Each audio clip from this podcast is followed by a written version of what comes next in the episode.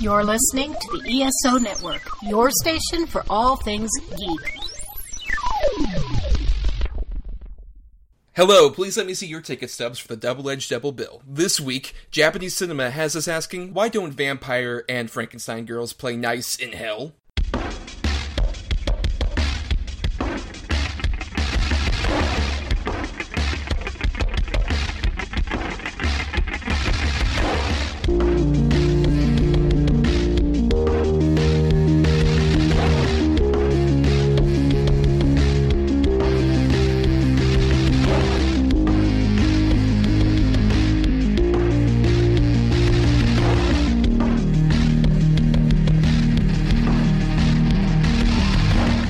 Week, Adam Thomas and Thomas Mariani will come to the table to discuss the randomly selected yin and yang of a double feature. Then, both will have to pick a number between 1 and 10 in order to seal their fates for the next episode.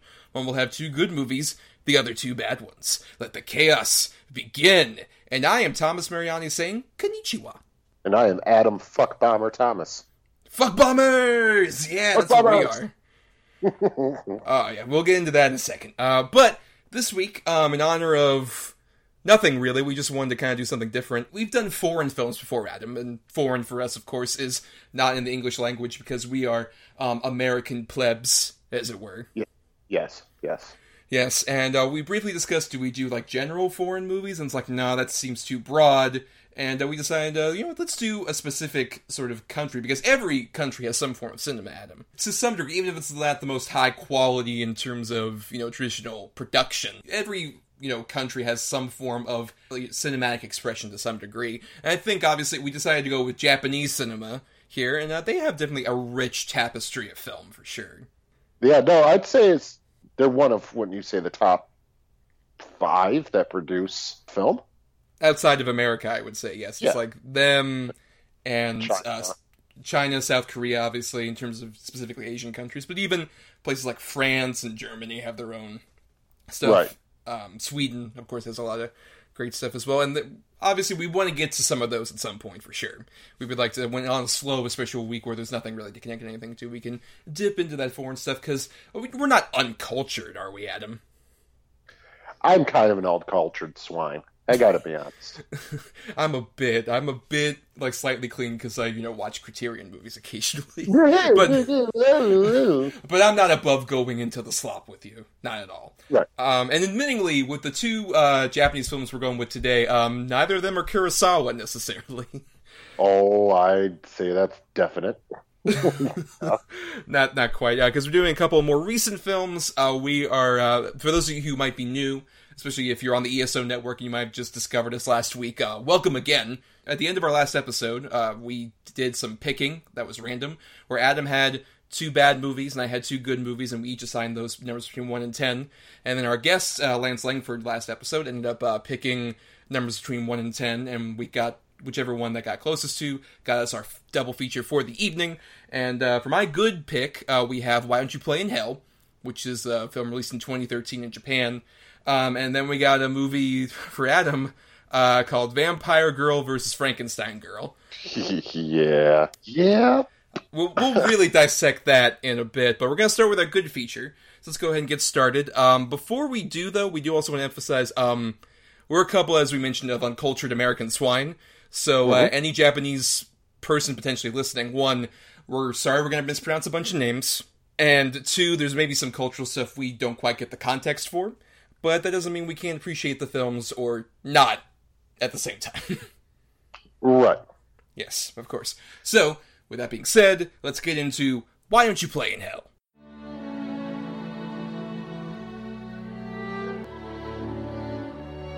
よーい全力激しりレッツゴー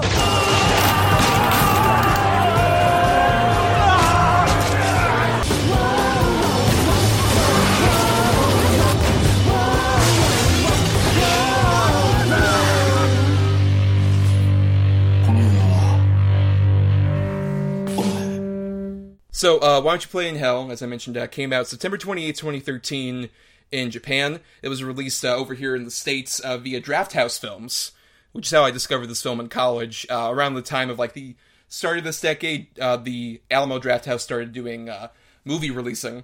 and they released a bunch of interesting, weird movies like the Act of Killing, for example, that documentary, or a few other like weird culty things like this, um, which is directed by a guy named Sion Sono. Um, and basic plot for those of you who might not have seen it is uh, the movie follows a couple different storylines, but the two main ones are there's this group of young filmmakers, renegades, um, as they are called. Uh, the collective is the Fuck Bombers. Yep. Which is amazing because I don't understand why. they're fuck bombers, Adam. They they're bomb and they fuck hard. Oh, I mean, clearly, Uh, obviously, I guess you just laid it out. Yep. self-explanatory. It's all in the name. Um, but there are a bunch of kids uh, who, ten years prior to the main events, are like making small movies. And while they're making a movie with um, this random street tough who they want to turn into their Bruce Lee, uh, they encounter a the aftermath of a yakuza attack, which involved uh, the attempted murder of this main yakuza boss uh, named uh, Muto, as played by uh, Jun Kunimura, uh, who you might know from the first Kill Bill film. He gets beheaded by Lucy Liu. yeah, he's Boss Tanaka. Yes, and he's also in uh, audition as the friend who's just like, "Hey, I want you to do an audition." Oh my God, that is him. Yeah, I know, right? Oh boy. He's mostly in the part that's like the romantic comedy of that movie before it Yeah. switches. Uh, the first of two audition cast members who will be in our features tonight, interestingly enough.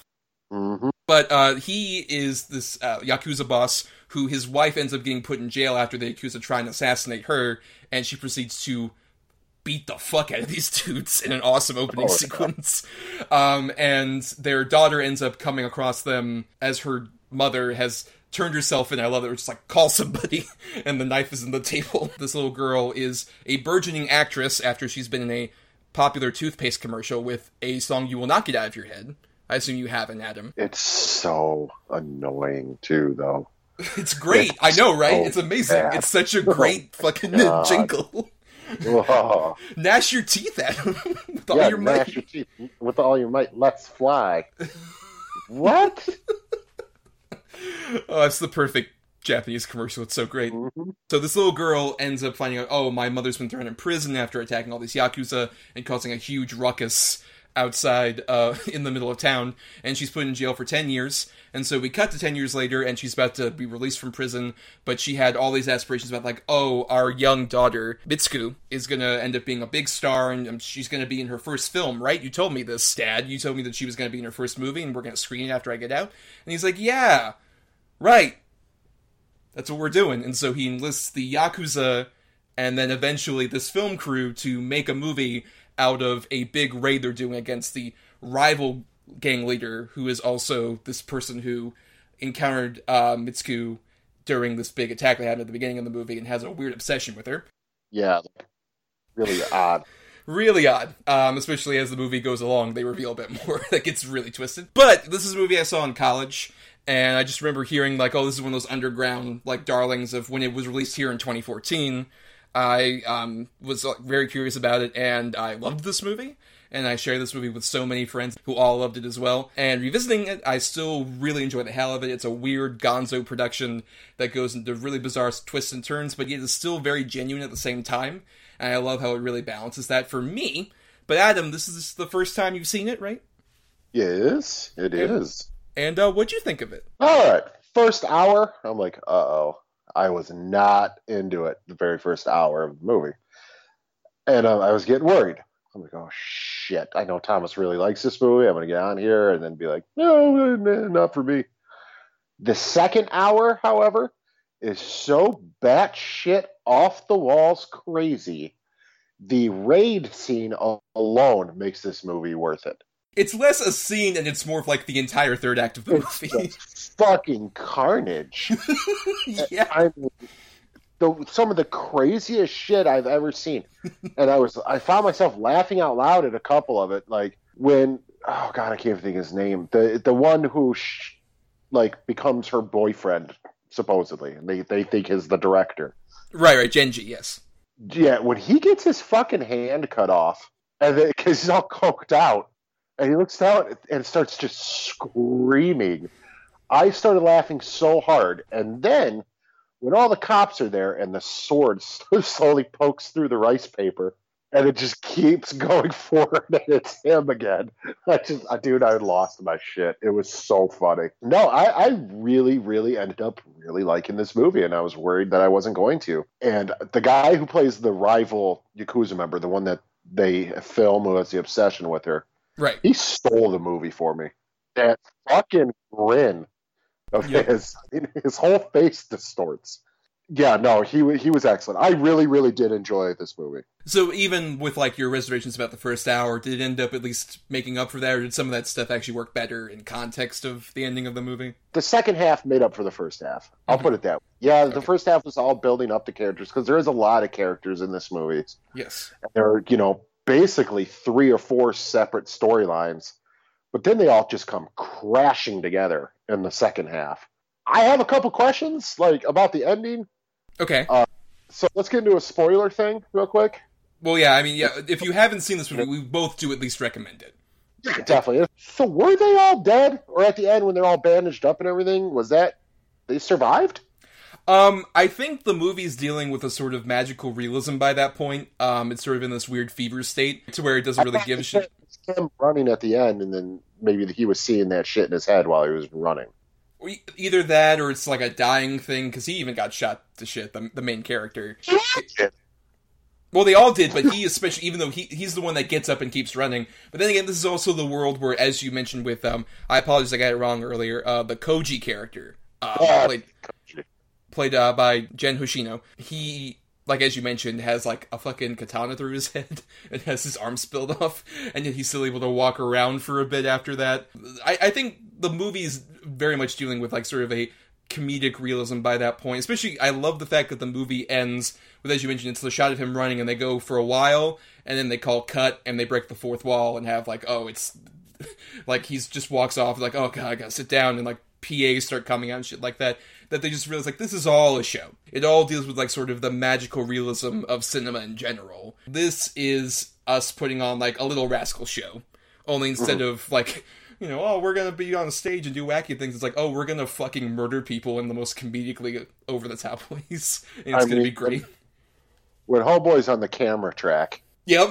with the goddamn giant M16 machine gun, just spraying people. I mean, I was dying. That scene alone, when that happened, amped it up even more. Where all of a sudden, the camera crew people are shooting everybody. Yep. She's running around with an Uzi. He's on the camera track. I, I fucking, what is going on? and everybody dies when Muto gets his fucking head cut off. Mm-hmm. I was like, oh my god, what is happening? Peace signs. It's so great. he signs him. this is a wacky ass fucking movie. You could definitely see the Kill Bill inspiration. Uh, Right. you guys don't on record said, it, obviously, uh, especially with the scenes with her, like when she's in the middle of all the guys. Like that's almost a scene straight out of Kill Bill. I saw like a lot of John Waters esque, like Cecil B. Demented in here hmm just there's a lot of different influences in this movie. It's fucking wild though. Like even during that first hour, you were probably not bored necessarily as much as confused. I assume because the movie just throws so much shit at you. Yeah, no, I wouldn't I wouldn't even say confused. Just more or less like how the fuck are they gonna do this? Intersect all of this shit at the same time and they went the easiest possible route they could have and it totally works. Well, we're just gonna make them all fight. Like, oh, okay. And it totally fucking works. What would you say is the point where it got you on board? Was it just with like the big raid sequence, or was there a specific point where you're like, "Oh, I see where this is going now"? It's one simple scene. Mhm. It's when they first get the girl back. I, am not even going to try to pronounce it. What Mitsuku or whatever. Mitsuku, yeah, And they get her back, and she's with the guy with Koji or whatever. And the dad's beating his ass, and then she's like, "No, he's a director. That's why he went with him." And he's like, "Then we'll make the movie. You know, we do this. Cameras, uh, lights. Do you need lights?" like he instantly changes his whole demeanor towards this guy. And I'm like, oh god, this is gonna get good. And that's exactly what had happened for me. That one little scene, then I was just completely on board from then on. I'll defend the first hour where I would say I, I really enjoy all that stuff because I think it does a good job of building up a lot of sort of the weird arrested development for the fuck bombers. And then also how that even is paralleled with like a lot of the stuff with uh, the Muto character. I care about my wife, but I don't care that much about my daughter at the same time.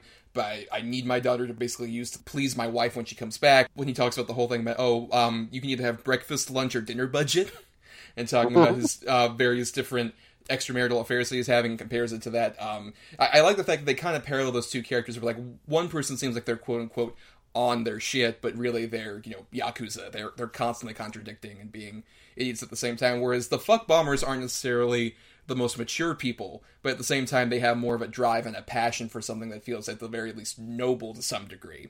Like even no matter how much the uh, their action star hero is like we're not doing anything, we're fucking failures. It's like, well, but we still want to make one great movie. Like that's all they really want to do in life is not even like have a huge successful career in Japanese cinema. It's like we want to make one particular movie. It's a Don Quixote thing which I always like. I'm always endeared to that kind of story about like these complete nobodies who aren't going to really make it that much. It's the Muppets, it's the Little Rascals, like I mentioned. Despite all impossible odds, they just want to put on a show and make people happy and make a great thing. That's all they want, just one great achievement.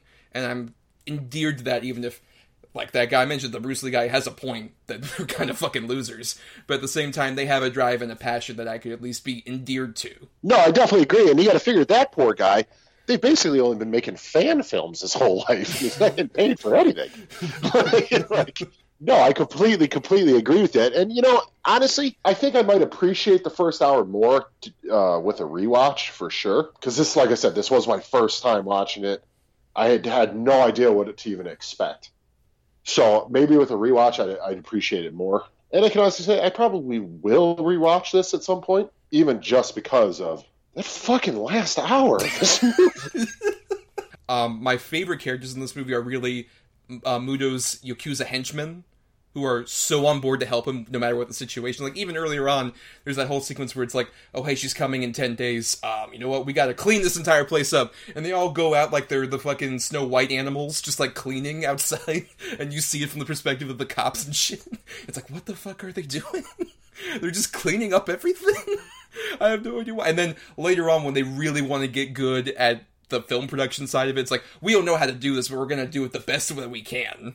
Like I, I love that weird gumption that they give these fucking yakuza henchmen. We're not very confident, but we'll do it till we die. it's so great. And then at least like my favorite shot of the whole movie is when we, we keep not saying the main character. Um, it's Akajimi, uh, played by once again apologies, uh, Shinji Tsutsumi um, the main fuck bomber guy. I love the whole shot where he's talking about like, hmm, a script. Let me think. You know, I could spend a lot of time writing the script, and while I'm doing that, they can all train to either use the camera or how to fight or how to use 35 millimeter, and it's them on the beach, and they're all like it's a one shot of everybody training or whatever. At the start of the shot, he is like starting to write the script, and then it goes over everybody as they're training to do whatever, and then it leads all the way over there, and there's suddenly a giant stack of papers next to that guy. I finished the script, and everyone looks at it, and they're like. Yay! And everyone lifts their hands. I love that shot so much. It, it's the whole movie in a nutshell about how all these people don't really know how to do this very well. They don't have a lot of experience, but at the same time, they have this incredible passion.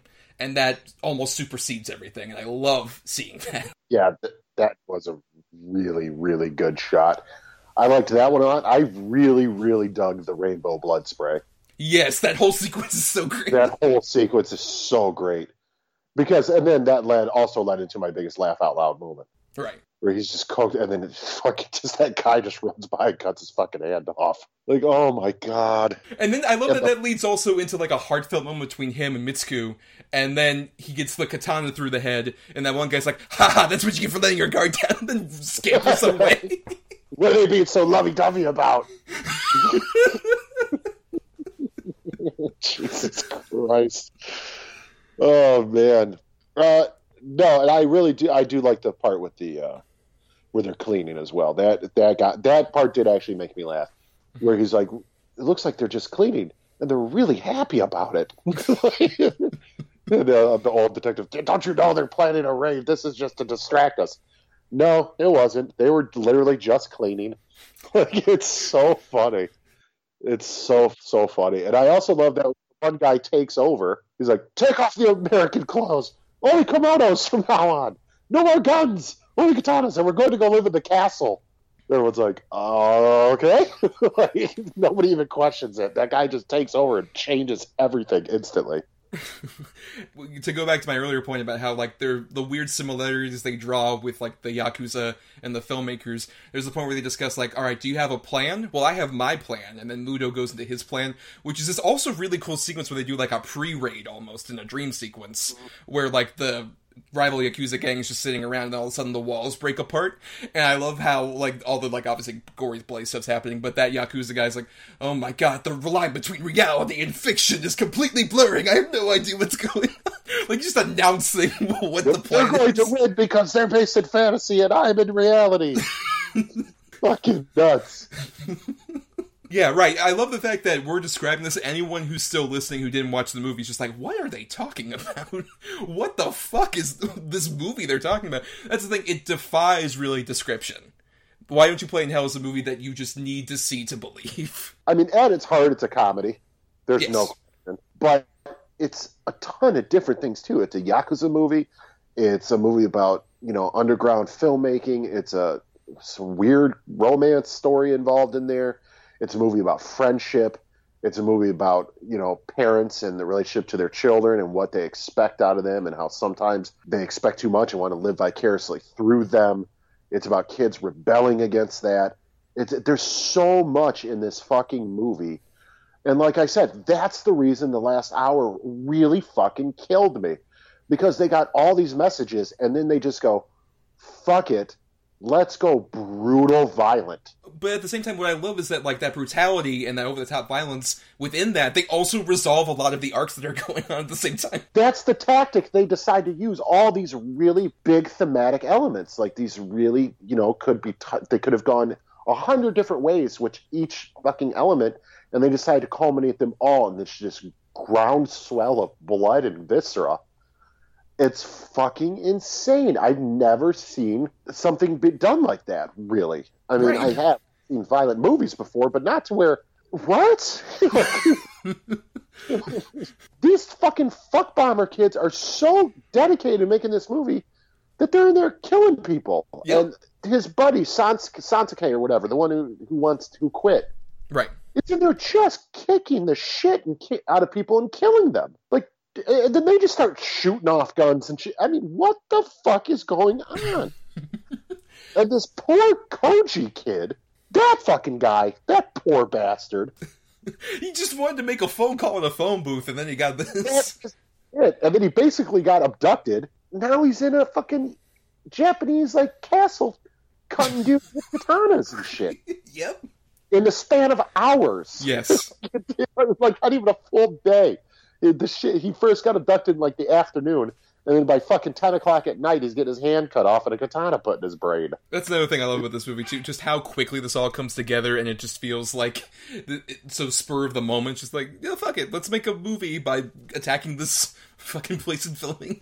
and the vomit scene. Oh. Oh, I usually don't like vomit scenes, but I love it when it's especially like one of these that goes on for far too long. and it also looks so ridiculously phony. like the vomit's not even coming out of his mouth. Not at all. No.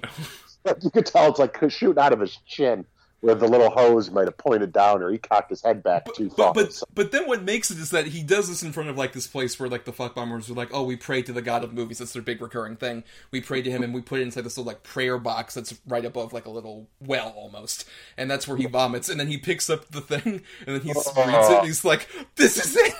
This is how we solve it.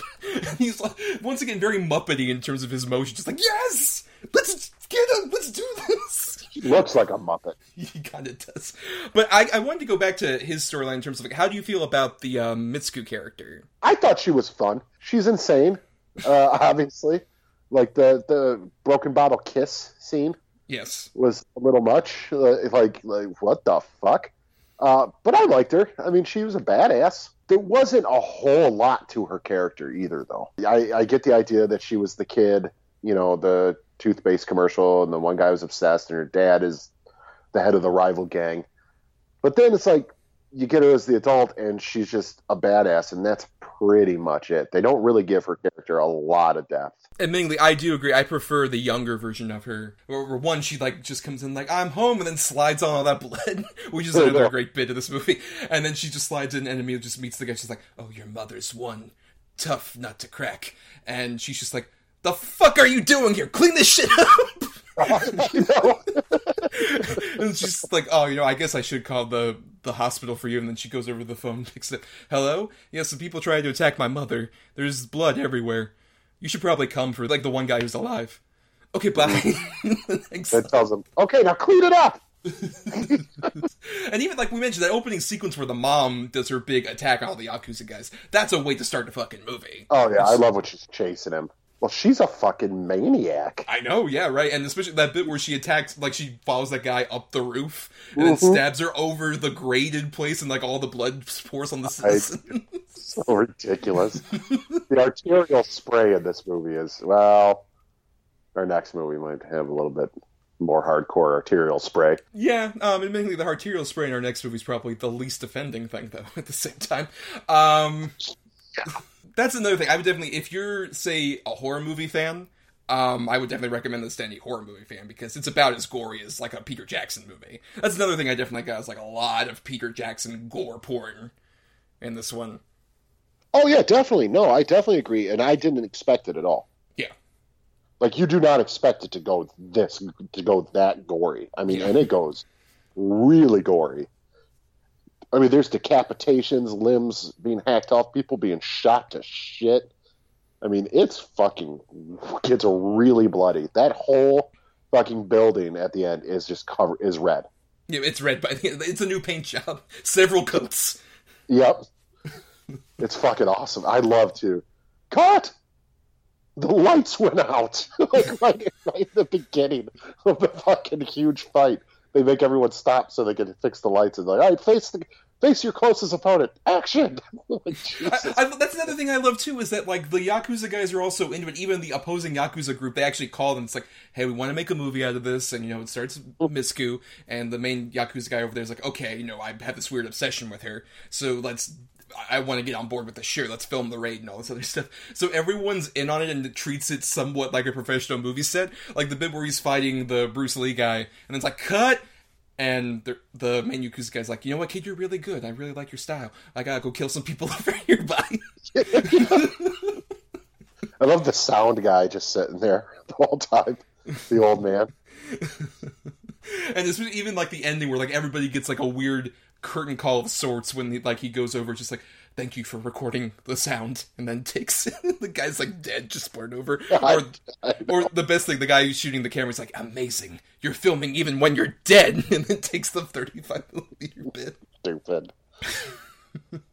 but endearingly stupid adam. Yeah, so I agree.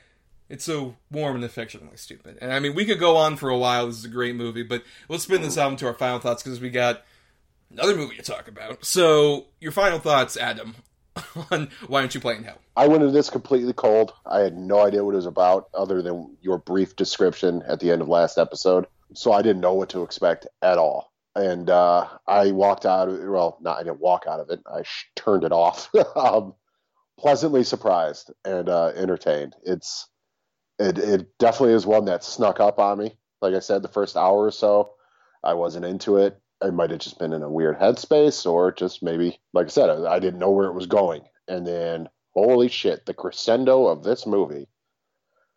I I mean, it makes it worth it tenfold. I definitely, definitely uh, would recommend this movie to people for show. Would you say it's one of the better discoveries you've had on this show so far, Adam? Uh, it's in the top five for sure. Yeah, definitely. I mean, nothing's gonna nothing's gonna dethrone Moonlight, but True. yeah, it's it's up there for I mean, sure. both similarly themed films, obviously, in a lot of ways. They're, they're well, I mean, one hundred percent the same. they both have beach scenes. It's exactly the same. Except beach scene, and there's people. yes. But yeah, so I obviously really loved this. This is one that I really treasure from my college days. And I was worried revisiting it, just like, is this going to weigh down for me a bit? And no, it didn't. It's still great. I still consistently really enjoy this movie a lot because it's like you mentioned, it builds so many big thematic drives and all these characters and all this other stuff.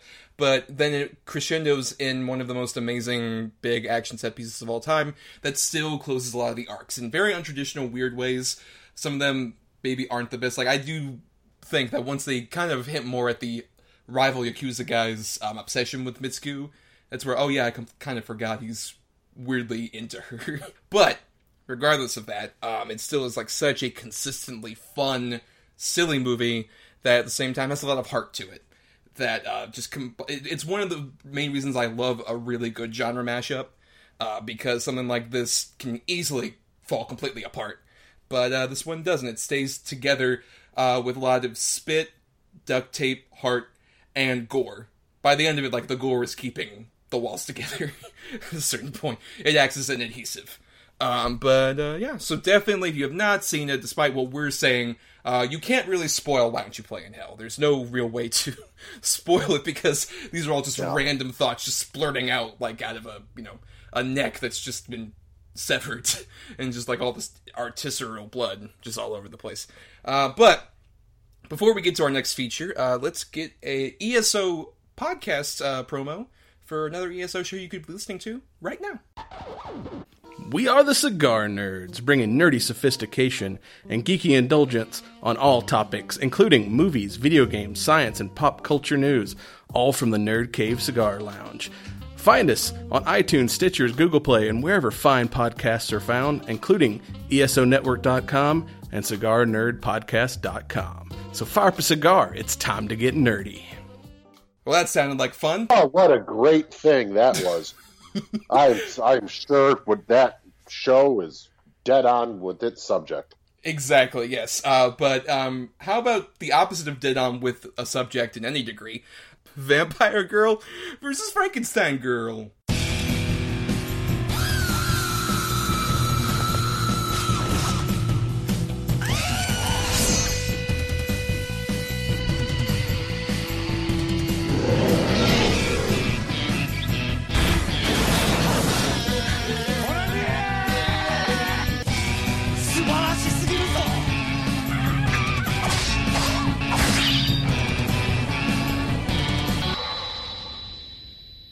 Right, So- look, I'm sorry. Hold on, hold on, hold on.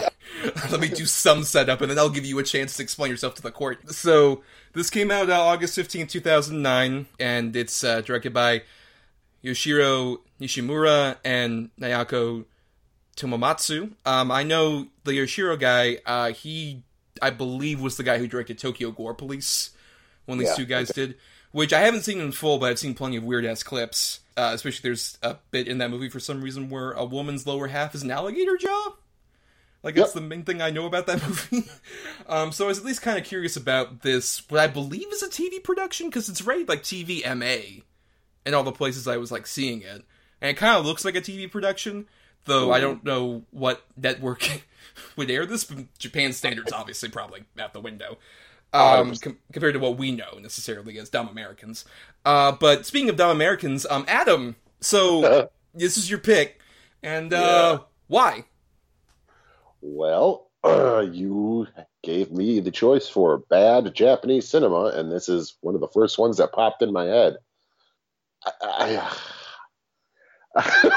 it's so fucking terrible. Okay, I the first time I heard about this movie, there was a story about it in like an issue of Fangoria, and um, it was right around the same like Tokyo Gore Police, Hell Driver, things like that were all out of time, and I'm like, Vampire Girl versus Frankenstein Girl that sounds kind of cool. Vampire chick versus a Frankenstein chick, and there's going to be kung fu and stuff. So, all right, cool. A lot of gore and stuff Fangoria's promoting, which there is. But as stated before, that's not the offensive part to this movie. No. I rent no, I bought this movie on Ooh. DVD from like Family Video or something like that for the first so like two ninety nine. I should have got a refund, but this fucking thing Mm-hmm. a is almost unwatchably offensive. Yep. You want to explain why? Why don't you give people a plot synopsis, Adam? Uh, well, uh, I can try. uh, well, there's a vampire girl that fights a Frankenstein girl. There's a bit in the middle, though. I think there's a lot that happens before that happens in like the last 15 minutes of the movie, I believe. Well, I mean, there's the Cutter girls. There's the the girls who want to look African American.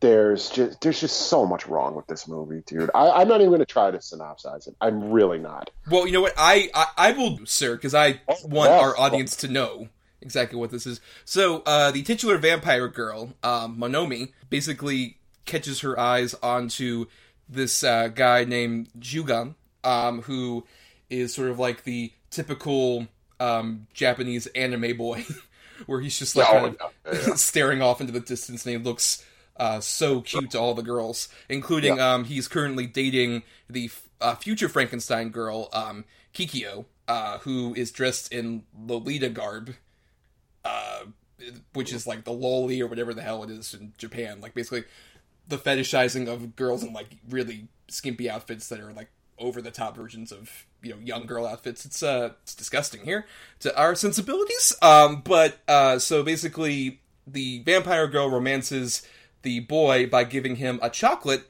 for sort of the Valentine's Day. Some sort of ritual that I guess happens in Japan. I did some light research about that. Um, and inside of this little uh, candy is her blood. So that starts him beco- on becoming a vampire to be basically her um, familiar, her Renfield, I guess. And this causes conflict with the Frankenstein girl, who ends up um, picking apart um, the various different subsects of the school's uh, body parts because her dad is sort of like a Dr. Frankenstein type he, is, he fancies himself and also wears a kabuki theater outfit. The two of the subsects of the school include, as you mentioned, uh, there's a group of uh, young ladies who fancy themselves um, expert cutters, as in wrist cutters, um, who really like Yeah. cutting up their arms uh, because that's funny. Um, and then another subsect, uh, which is based on an actual thing called Ganguro, uh, which is uh, these girls that uh, wear blackface. Yeah, but this is this is a little extreme.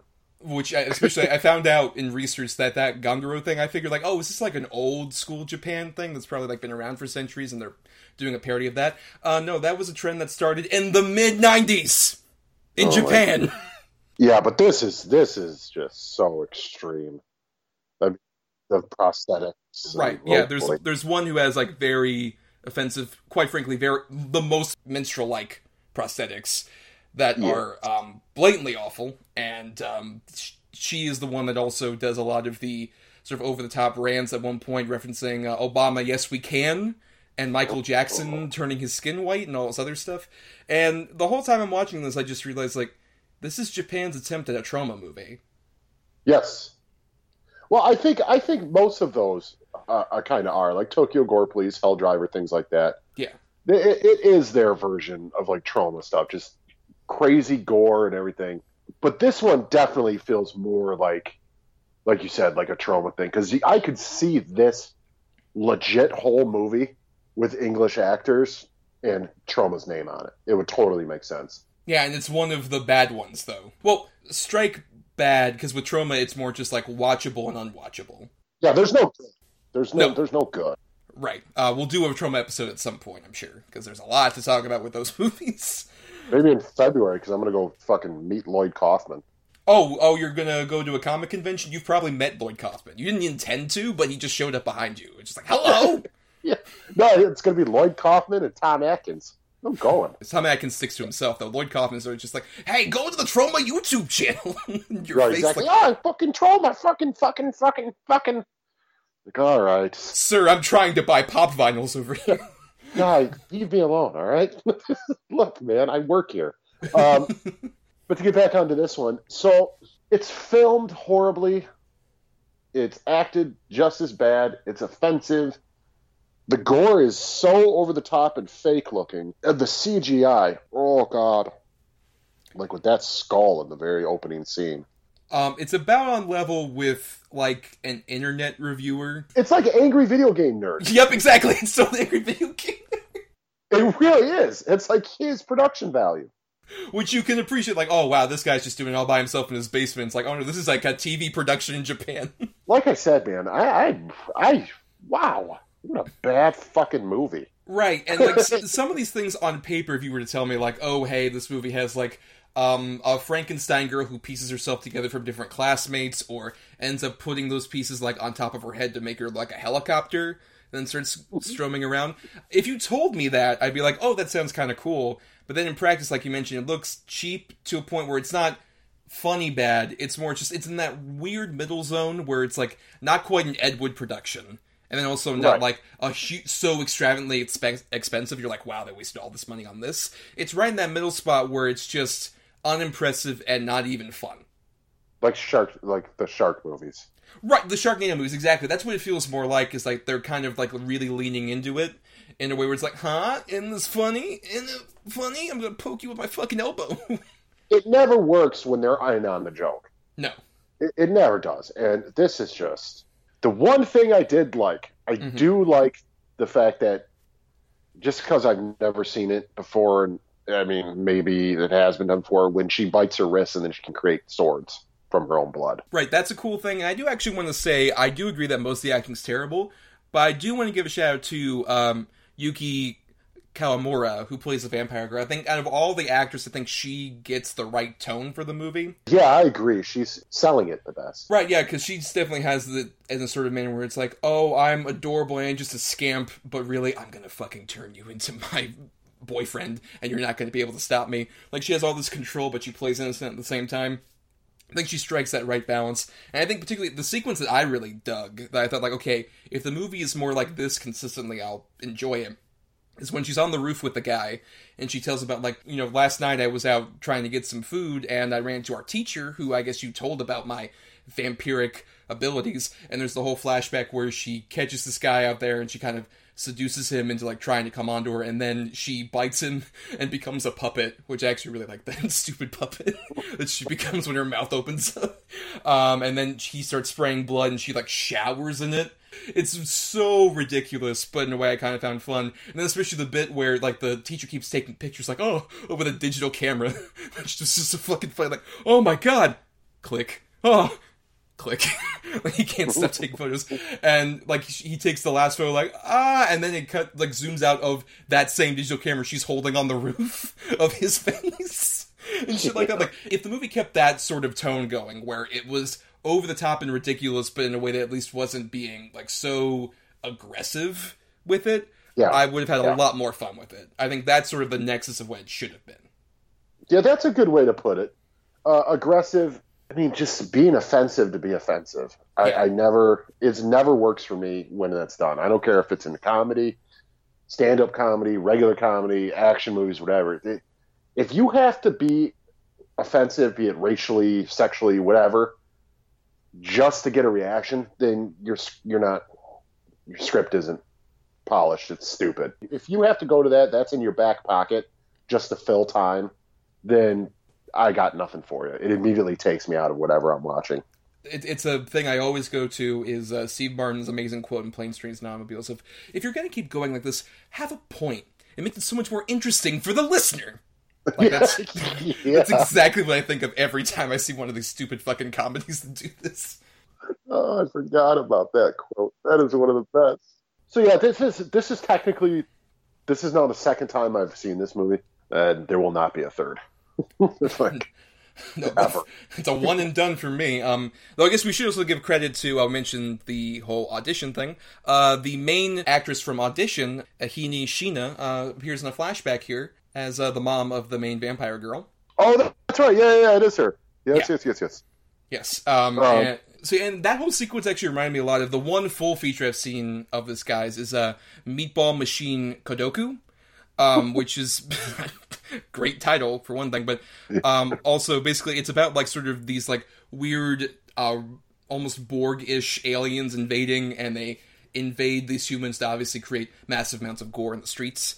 And I think that's an example of one of those movies where it's over the top, it's very gory, but also it's a lot more unrelenting. I think that's the thing. Is like it's unrelenting in terms of like the over the top gore here, whereas they kind of want to replace that with the offensive comedy and none of that works like really well. Like all the scenes with the wrist cutters, where it's like they're competing in some competition to be the best wrist cutter, and then it's the same thing where like the Ganguro, the worst offender of them all, the main one, um, ends up like trying to do this because she wants to be like the best track star because oh of course a, a, a black person would be the best at running would be the best at the sport Yeah, yeah. And it all falls so flat. yeah or even down to um the the subtle cameo by the guy who created the grudge as the teacher who keeps on talking about the grudge Oh God, yeah. yeah Oh, that is him. yep Oh Jesus. And it's just talking about like oh yeah the the the grudge which Ju-On the grudge which is remade in America by the same director great guy it's like we get it you know, it's funny Yeah, God. So I'm gonna cancel your Blu-ray uh, that I bought. oh, my Christmas is ruined. No, it's all my Amazon wish list was was copies of this fucking movie on Blu-ray. yeah, it's like 300 copies of it. No, Uh, this fucking movie though is probably like HD DVD copies of it. Oh, sure. Uh, UMD discs. UMD. I can't wait to break out my PSP from 2005 to play oh, oh. So I think we're done talking about this movie. Oh, what are your, what, what are your just briefly final thoughts on this movie? It's, this is just a huge steaming pile of shit. Uh, I can't even call it forgettable because I I even remembered the offensive stuff. Like I said, when you told me to pick one, this immediately popped in there. So it's not forgettable. I remember it. I did not remember it being as bad as it is. I knew it was bad, but this is just fucking this. Oh my god, what a chore to get through. it's it's memorable in the way of like PTSD drama where you have Yeah. like brief flashes but you kind of ignore them and then you're like you know I have to confront my past trauma I have to really go back to it but you go back to it it's like oh no it's way worse than I remembered Right, but I've done it now. I faced Right. it. right you you faced it and it's I'm never I never have to deal with it again, nor will I. right uh, but you're the actual guy with PTSD you were just like hey Thomas let me drag you in and tell you my war stories and exactly.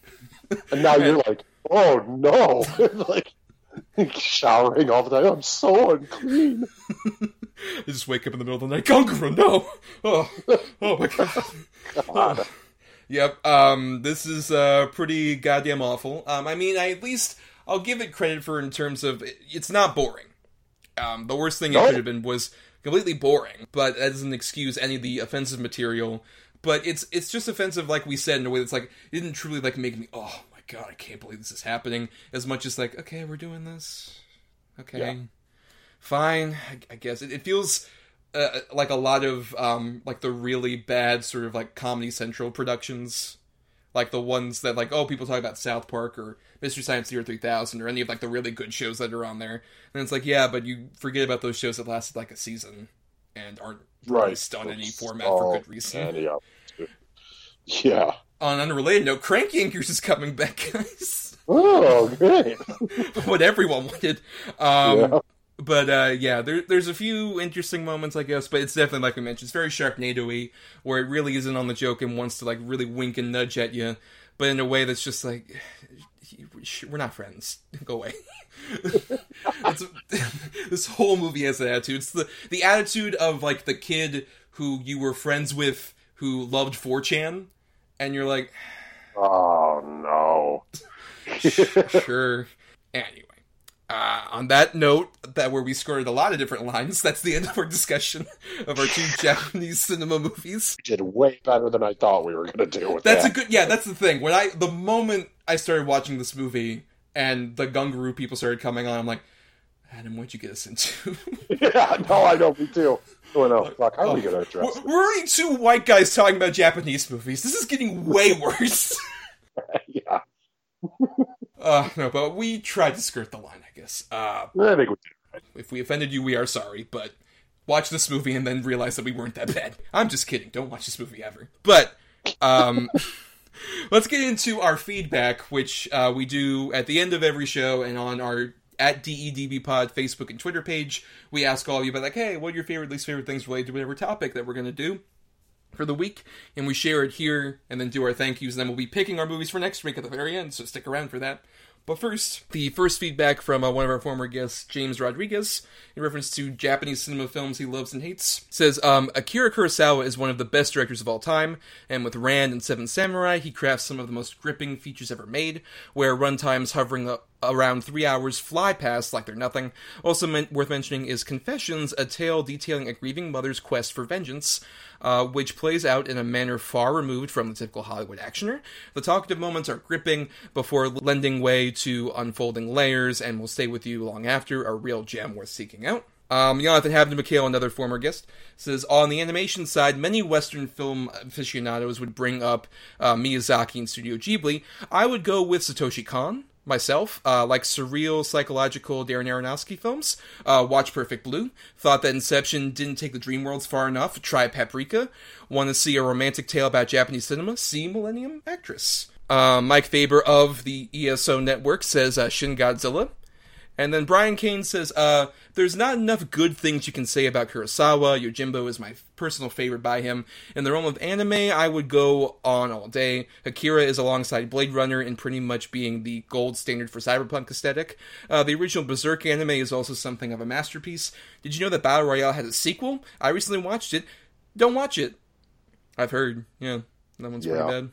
Yeah, that's what I heard too. I never bothered. Yeah. Uh, but I like Battle Royale a lot. Uh, I don't. Oh, okay. I mean, I don't hate it.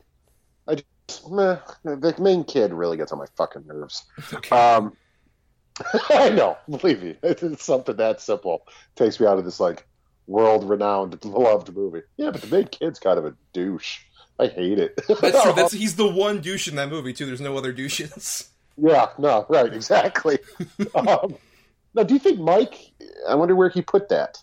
That's the thing. He didn't specify. Um, I know a lot of people like Shin Godzilla. I wasn't a fan. I Personally? did not like it. I fucking thought it was so boring. Right, admittingly, I've heard a lot of that is obviously about like the sort sort of Doctor Strangelove style satire they're doing. Which there's moments in that movie I think they get that really well. Like there's a great bit where they talk about like, oh hey, who's to blame for the Godzilla problem, and they passed along to various different departments in the bureaucracy, which is pretty early on in the movie. And I thought like, okay, that's a really good example. Like if it's more like this, I'm going to enjoy it. But then it's a lot of boardroom scenes that aren't that God, interesting. so many boardroom scenes. It's also a bummer because I actually do like the design of the various different Shin Godzillas. I like the idea that it evolves, and I like especially the sort of weird, monstrous final version that almost looks like it's emaciated, but it still is like the most powerful godlike being possible. Like, there's a lot of stuff I like about that movie. I just wasn't the hugest fan, but um, maybe worth revisiting at some point. Who knows? I, there's enough people that like it so much that I'm like, okay, I should give it another chance at some point. Yeah, yeah, you go ahead and do that.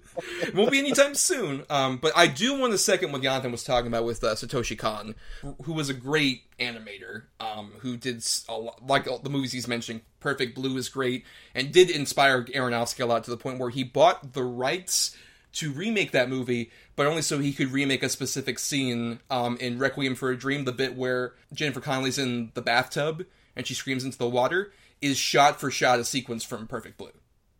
yep.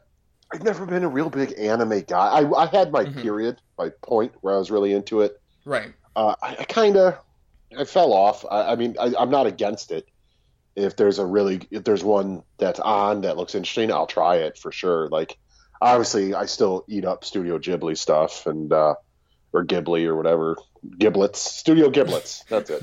Studio Chiplets. Studio Giblets. We're frozen in a bag. but, um, yeah, I like Studio Giblets. I really, really do dig Akira. I, I'd say it is the gold standard for like cyberpunk aesthetic. You know, there- there's a couple of the shows that came out that I really liked and things like that, but I, I'm not as versed on it as I think maybe I should be to really form an opinion on anime. yeah, we're a couple of what the anime would call uh, weebs. I think we're not otakus, who are the ones who are Oh, really. Jesus, is that a real thing? I, I would recommend as much as I do agree. I love Miyazaki. I'm actually going through some of his films I haven't seen previously. Like even like you all probably know about like Spirited Away or My Neighbor Totoro stuff Sure, like sure. that. But definitely like I just recently saw his movie, his first movie, um, Lupin the Third, the Castle of Cagliostro. Damn, He's so out of control. It's so fucking great, though. Yeah, it's that's a good like, one. Oh, oh, hey, what if like a fairy tale princess story got crossed over with a heist movie at the Yeah. same time? It's so fun. But yeah, if you like that stuff, I would also definitely recommend the documentary about Miyazaki making The Wind Rises, which I haven't seen. Um, I haven't either. But but that whole documentary is so fascinating because um, despite making these movies that are like, just like so optimistic and joyous and kind of like so endearing, especially like a My Neighbor Totoro is like maybe the cutest movie ever made. It's so fucking adorable. Um, he is such a bitter, cynical asshole who the whole time is just like, oh, I've made all these films and there's no point, and I just raised a generation of otakus who just sit around and don't even make films; they just watch them. Uh, it was a mistake. it's like shit. I know he's real bitter. Dude. He's so bitter. But then he just makes like the most beautiful whimsical movies, and you cry during them. It's so great. Oh, I know. Like Spirited Away, I fucking that's my personal favorite of his. I fucking love Spirited Away. Yeah, I, I love that movie. It has one of my favorite scores of all time. Like the ending reprise music.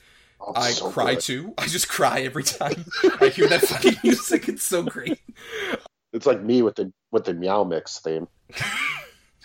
Every time I hear that, I like reason. chicken. I like liver. oh god, oh no, my dad didn't love me enough. He never gave me meow mix. He just gave me that bastard cat of ours. I want chicken and liver too. Um, you know, uh, I, anime's huge still.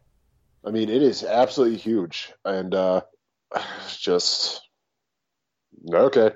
I just I don't. It doesn't. It's never really done it for me. No, I'm not a big anime person either, because I remember, especially when I was a kid, like Toonami was such a huge thing, and all my friends loved Toonami, and I would try and Oh, get into it with like, um, like Dragon Ball and all that other shit.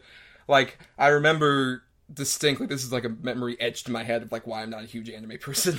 um, is I was just like I like to draw like especially Simpsons characters when I was a kid, and I had like this. There was this guy who I knew who was like into um, Dragon Ball Z stuff. I'm like, hey, look, here's Bart as a Super Saiyan guy, right? And just him with the big hair. It's like, isn't that fun? And he was just like, what kind of Super Saiyan is he? How far does he go? What are you talking about? This is fucking stupid, Thomas. And I'm like, okay, Oh, yeah, but that was an early turnoff. And he turned out to be Stan Lee. I'm curious why he was at my elementary school, and that was really weird of him to be there. I believe he was 75 at the time. Um, It's stupid, Thomas. Excelsior. Um, but you know, one anime I did actually watch. My one of my friends who's like huge into anime in college was just like, okay, we're gonna watch this one because you're probably gonna like it. It's called Kill la Kill. Um, it's about like these people who live in this world where like clothes are actually alive and can transform around them, but also can also like have relationships with them like in a sort of friendly way. And this main girl basically becomes sort of the main opposing force in her school against the evil tyrants that also wear clothes that are come to life. It sounds incredibly stupid, and it is kind of, but at the same time, it's a very tongue in cheek show that is totally aware this concept is completely fucking ridiculous. Which I guess is part of my problem with anime is how self serious it can sometimes take itself. Like, especially when one of my first attempts to get into it was Dragon Ball Z, and that show is 100% serious all the time. Oh, and it's awful. I don't care who I offend. I know so many grown ass men who still love Dragon Ball, and it's I just don't, I don't get it. I've never understood it. It is literally the same story arc every couple episodes. But isn't it great that they just spend so much time talking before a battle? Like they spend five Oh, episodes building up to a battle. Of this ultimate bad guy who's even stronger than the last one. Right, which Oh, even as a kid I was just like, so why did that happen? And I found out from like all my anime friends of like, oh yeah, so they were trying to follow the manga and they caught up to the manga and then the manga stopped being published for like a couple years. So they're like, oh fuck, what do we do now? Um Let's have them talk at each other for like a solid half season straight, and then they attack each other. Oh, oh God. And the fight scenes. Oh, good. Okay. Yeah, I don't Right. want to get out. We're probably Right, right. like nine million listeners. All you uh, ESO people who probably love anime just coming on. Oh here. shit! I didn't even think of that. All the fucking geeks are trying to listen to us, Adam. Jesus. Sorry, Uh, guys. We love it. We're so kawaii. I'm kawaii for kawaii. oh Christ! Uh, well, you know, I, I guess before we kind of transition out of here, Adam, uh, what about some? What are some of your favorite live action Japanese films? Uh, I like Versus. Versus is good. Um, like, did you ever see? It's a joint Japanese American uh, brother. No, I don't believe I've seen that one. That's a good one uh, with Takeshi Kitano Yeah. and I think Omar Epps. That's a really good one. Of course, the Kurosawa movies. I mean, they're just some of the greatest movies ever. The Seven Samurai still holds up. I saw that in a theater a few years ago, the first time I ever saw it. Ooh, And, uh, it's that was a great experience. I do want to see just more. I, that's the only Kurosawa movie I've seen, but I definitely want to like obviously see as many as I can. Thirteen Assassins. Thirteen. I've heard. Yes, that was That's a really, really good one too, man. for me. I would say just one I really want to spotlight. It's one I definitely want to cover on the show at some point. Though technically, it's a Hong Kong Japanese co-production, but it's just one of the most amazing films I've ever seen. Uh, Riki-Oh: The Story of Ricky. Oh my God! Oh, I love Riki-Oh. such a great fucking movie. It is out. Talk about out of control, batshit crazy. Yep, and one of the rare Japanese movies where um, we didn't discuss this, but we watched both these movies uh, that we're watching today subbed. Uh, one of the rare ones where the over the top bad dub is the way to watch the movie. Oh, a hundred percent. You have to watch it with that dub. Oh God, that's a good one, man. That's totally a back pocket. We need to talk about that at some point. Such a great movie. uh, House is a good one too. House is Yes. very bizarre. yes. Uh, that's a good one. Zatoichi the Blind Swordsman's good.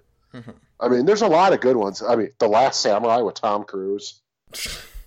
the most authentic. yeah, but Hollywood doesn't whitewash. No, no, no, no, no. nope, no, they don't do that at all. No. Not at all. No, no, no. The Last Samurai is fucking five two Tom Cruise. Anyways, um, I apparently have a lot of uh, blank spots when it comes to Japanese cinema. I, I haven't seen as many as I thought I have. But then again, not following really anime, that's a huge chunk of it. Probably I, their biggest chunk of their uh, film production. Uh, so, I mean, if anything, doing this show and doing this episode uh, makes me want to maybe seek out some more. Gives us maybe an excuse to revisit this topic in the future, even just do specifically anime as a topic, and maybe bring on someone more versed. Oh, you mean like Jonathan? I'm not going to name names. Jonathan? I'll name the fucking name. Black Gendo himself. That's his Twitter handle at Black Gendo. Follow him. Uh, uh, but I mean, there's a few other people who have been guests on here who are also fans of the anime. Especially, they fucking love that uh, JoJo's Bizarre Adventures. They fucking love that. Yeah, well, no. And uh, actually, before we keep going, uh, one bit of feedback uh, from Jerry Chandler uh, that's uh, more related to some, a recent announcement here, uh, where they said Double Edge Double Bill is in the, on the ESO network now. I missed an announcement somewhere. Congrats! I hope it brings you a good chunk of new listeners. It already has, and uh, we appreciate you for sticking around. yeah, thanks. And thank you, Jerry. Yes, You're a mensch. yes. I'll definitely be seeing you at DragonCon, Jerry, which I'll be uh, talking about that in a bit. Mm, hush, hush. Or no, why are we hushing? Get that out. That's true. Well, on that note, um, let's go ahead and get into our uh, thank yous. We want to thank Chris Oliver for the intro and after music used on our show. Listen to more of his music at chrisoliver.bandcamp.com. Thanks to Emily Scarter for the art for our show as well. And uh, you can find us on Twitter at DEDBpod and also Facebook. That's where we put out those feelers every Monday about whatever topic we're going to be doing. Um, and you can also follow my own individual account at Not the Who's Tommy, uh, where I do my own individual musings. And also you can find me at uh, MarianiThomas.wordpress.com. That's where um, I'll do reviews and such. And also I write for a satire superhero news site called uh, TrueSuperheroFans.com, where I just uh, basically do what The Onion does um, for the uh, superhero news onslaught uh, with a lot of other great talented writers. Um, I just recently put up an article about how Doctor Strange's sequel is going to get spooky with uh, horror vibes in a the direction of having spooky Halloween decorations. Yeah, which That was a good article. Thank you. Yes, and uh, shout out to Chad Oliver who did the great Photoshop in that. Oh, it's so funny. It's so fucking funny. um, but yeah, go Uh, check that out, and also you can hear me on the latest episode of Desmond's Flicks, in which uh, I appear to talk about a Wes Craven double feature of uh, Deadly Friend and The Serpent and the Rainbow. And uh, you can also listen to Adam and myself on uh, the latest episode of the Earth Station 1 podcast, uh, where we uh, are in the geek seat. Yes. Yeah, it's got a bunch of different things to welcome us into the ESO network. Yeah. Thanks for having us on there, guys. Uh, I'm never gonna fucking do it again. Don't ask. We deeply appreciate you considering us. yeah, yeah, yeah, yeah. All that too. And uh, as I mentioned earlier uh, about Dragon Con, uh, don't worry, folks, this is the final time because um, as you're all listening to this, I'm probably hastily packing uh, before my flight to go to Dragon Con, where I'll be doing some panels over there. Just one more time for all you in the back. Um, I will be doing panels for the urban fantasy track and the horror track uh, throughout that entire Labor Day weekend. Uh, first up on Friday, August 30th at 7 p.m., I'll be doing the Apocalypse Now, a Good Omens fan panel about the book and the miniseries on Amazon. And that'll be in the Chastain room at the Westin Hotel. And all these will be in the Westin Hotel. The Chastain of the Jessicas. Yep. s- Great gag, you repeated twice. Yes. Uh, hey, man. Hey, hey. It's like a fine wine. Doesn't age like Jessica Chastain. Um, Hey, oh, you're in it. You're in on it. And then uh, at 10 p.m. on August 30th, at in the Peachtree Room where the rest of these will be at the Westin Hotel, um, I'll be doing the Blair Witch Legacy panel, which will be for the horror track, and that'll be all about obviously the Blair Witch saga, it, the original film, and all the different films and TV specials and all the ephemera that that resulted in. Um, and then at 1 p.m. on August 31st, I'll be in the Horror of Scooby Doo panel uh, talking about uh, Ruby Ruby Doo and all the horror influence it's had in the last 50 years it's been on the air. Can you believe it, Adam? 50 years of Scooby Dooby Doo? Good lord, it's still going. Yep, in some form or another. It's like it's like a, an elder god. It'll never be defeated. And then um, on the 31st as well at 8:30 p.m. I'll be doing a panel uh, for Nosferatu: A Symphony of Horror, the classic silent film, where I will be not only talking about that original film, but also all the various different other uh, sort of remakes and spin-offs and such that came off of it. Uh, obviously, SpongeBob will be a great big topic of discussion. Uh, and there will also be a screening of the film following the panel um, with a live orchestral accompaniment. Well, not orchestral. I believe it's just a person at a piano or something. Who knows? Come and see. Find out. And then on Sunday, uh, September 1st at 1 p.m., I'll be doing a panel about what we do in the shadows, which will be not just the film, but also the recent series that premiered on FX, which uh, I recently went through in preparation for that. And uh, man, that shit was fucking great. it's so spoilers for the panel. It's so good. Such a great show. Um, Matt Berry, or I think that's the name, Matt Berry. yeah, Matt Berry and uh, Oh, he fucking kills me on that show. and and also the dude who plays the energy vampire. That's such a great. Oh my god, what a good gag! such a good Oh. gag. So good. I love- All right, I'll, save it. I'll save it for you. But oh man, did that have me dying? Yep, and they even build on throughout the show, and it's a, it's a really uh, great first season. I can't wait for the second. But come to any of those panels or download the Dragon Con app if you're coming to the show over in Atlanta, Georgia. If you're there, download the app. Follow me. I'm one of the attending professionals, and uh, just add those to your schedule. Come and see me. Um, just if you especially love the show, please come tell me. I, I am not afraid of you at all. No. No, not really. No. Um, and uh, you can find Adam experimenting, attaching people together. I guess in his basement. I don't know what do you do. I guess I don't know what the hell I do. And again, I just want to throw it out there. I did, had to do it a couple weeks ago, but the, the audio quality it might be a little uh, spotty on my end. Uh, because we tried something different and it didn't work. We got to do a little more research on it. Yes.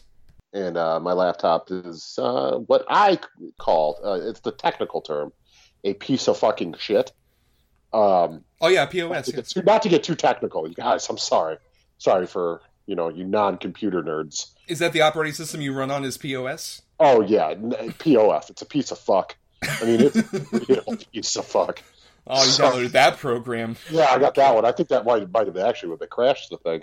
Uh, so I, uh, so I'm using my phone again tonight, and uh, that's all. I, you know, just I hope you can bear with us on that for uh, maybe another week or two. Yes, and uh, please make sure for more great content like that to subscribe to us on iTunes or whatever podcast uh, catching format you have out there. We're on Spotify, we're on Stitcher, we're on YouTube, we're all over the place wherever you can find a podcast, including the ESO Network feed. Ooh, I don't know why I did that noise. I'm very confused as well. I completely.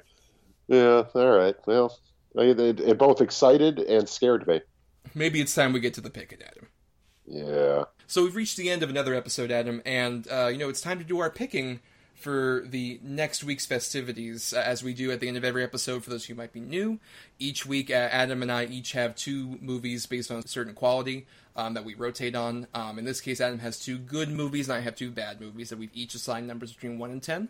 And so the other person will pick a number between one and ten of their own at a random, and that will end up getting us the random double bill of the good and bad feature. And uh, this one's a bit of a somber note, Adam. Uh, we haven't done one of these in a little bit, but um, you know, when somebody we really appreciate passes away, which for the record has been happening a lot in 2019, but they're all people who were just hard to really like do an entire retrospective of their career necessarily. But we picked Right. one person who died, who immediately were just like, we got to do this, especially because he's an undersung character actor.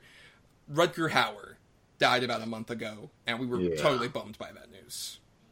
Yeah, this was a hard one for me. Uh, Rutger Hauer has always been one of my favorite actors, uh, especially character actors, and he uh, he is the single-handedly gives life to my favorite all-time villain in one of my favorite all-time movies of Roy Batty and Blade Runner. Of course. So he always holds a special spot for me. And I followed him, and I was so excited when he popped back up out of nowhere in mainstream and Batman Begins and things like that. And it's like, hey, I didn't realize he was in his late what, 67 or was he? No, he was in his 70s. He had looked pretty much that same age since around like the late 90s. He, Yeah, he like never aged. Like he went from Blade Runner to Blind Fury and then kind of stuck there. Yeah. Um, he was 75, by the way. Jesus. But I didn't realize he was that old. And uh, yeah, this one sucked. This one sucked a lot. Yes, but of course, uh, you have the two good movies, and neither of the films you mentioned are included, I assume. No, of course not. No, yeah, those are more mainstream choices.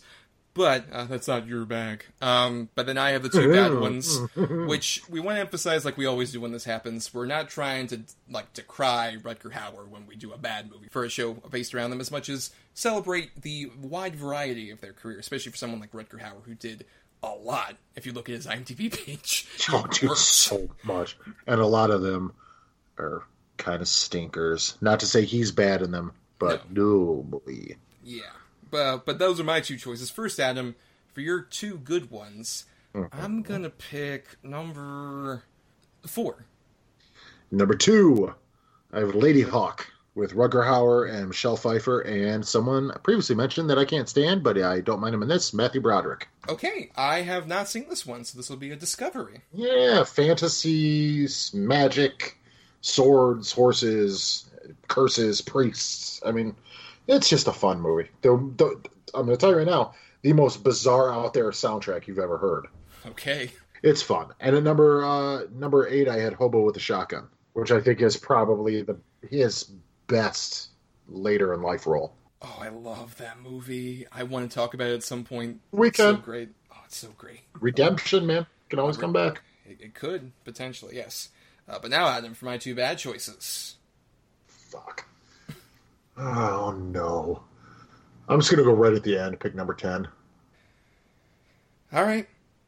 This is one that I haven't seen but has a very terrible reputation. Um, from a classic horror director. Um, it is Dario Argento's Dracula 3D Oh no! at number Thomas. 8. no. Oh no. Oh no. This is the worst fucking movie I've ever seen. That's part of why I picked it because I heard you really fucking hated it. It's the worst movie I've ever seen. Oh, fuck me. Okay. Oh, man. What was your other one? I'm sorry, you're so That's dejected. all right. Son of a bitch. At, uh, at number 3, I had Omega Doom. All right. Oh, well, we got one of his best and definitely his worst. well, it's the wide breadth of his career. Oh, you are you are just gonna fucking be miserable. And you know what? It's worth it for that. I mean, we haven't covered a truly god awful movie in quite a while, though. This one is really bad. Okay, so that's the thing, yeah. All right. Well, that ends another episode of Double Edged Double Bill Adams. So, on that note, uh, let's make a movie. Let's get a Yakuza group. Let's have some fun. Yes, long live the giant condor. I'm never going to give that up. Well, I probably will. I might. I, I just retired. That's the last time. Well, it's appropriate for our Japanese cinema episode then. It is. That I retired on that. So now I got to come up with something else for next week. Tune in to find out. Good night.